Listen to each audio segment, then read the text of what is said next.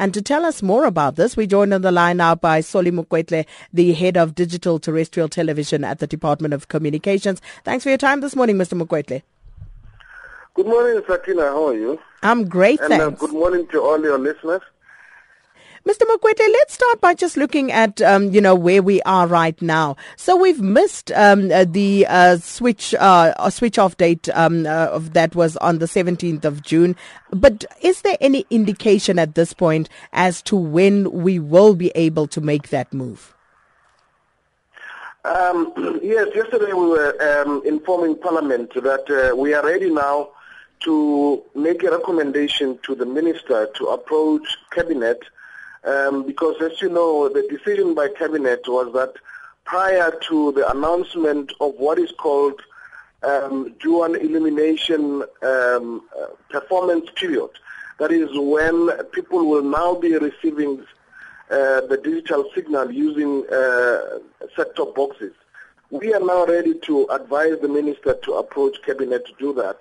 Uh, we've been working very closely with all the um, entities that are involved in this, uh, the broadcasters like SABC and ETV and all the others, and as well as USAASA, which is responsible to um, to order the the, the, the, the, the critical uh, devices, the set-top boxes. Now, the major issue has always been the devices, the, the, the set-top boxes, and we believe now that we are ready to order the devices and the minister to declare the performance period.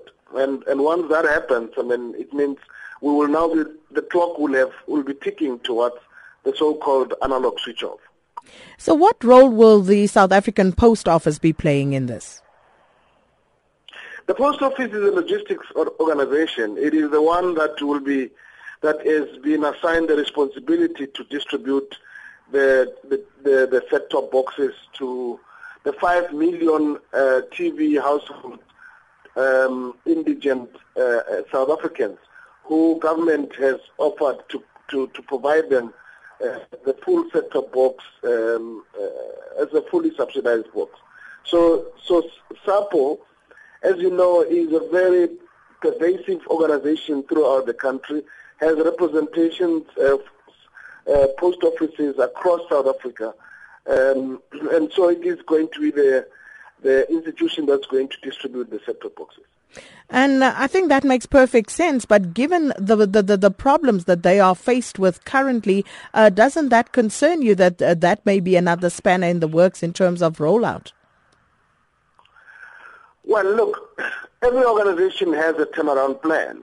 We are aware of the challenges of SAPO, uh, but we believe that, in fact, this kind of major uh, project is going to put an injection of income and revenue that they need to be able to put SAPO back to its foot, to its feet. So a, a government has made that decision, and, and, and as you know, SAPO is a state-owned enterprise.